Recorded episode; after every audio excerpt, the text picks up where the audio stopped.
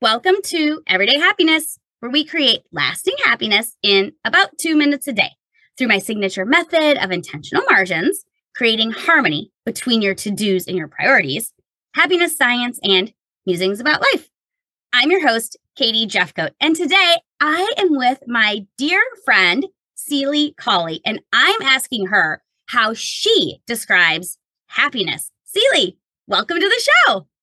Thank you so much, Katie. I love this question. And when I thought about it, I thought that there's, I really define happiness in three different ways kind of past, present, and future.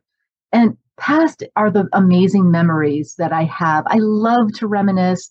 Making memories is one of my, my family's priorities, and talking about them is makes it even more real, right? So that's the past happiness.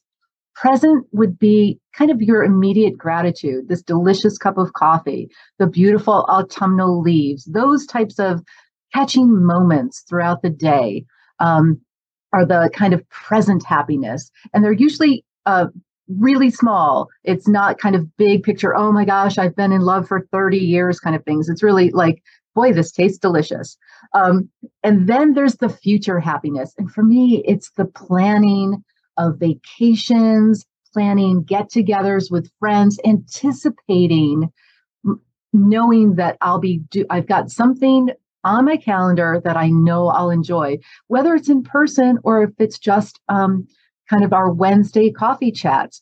Love to have those future plans. So that's how I describe happiness. Really, I put it in kind of three different buckets past, present, and future. Oh my gosh, I love this so much. And that is such a great perspective because there's so many ways to really enjoy happiness. So thank you so much for coming on the show. And I know that that just was truth bombs and so much value. So we appreciate you.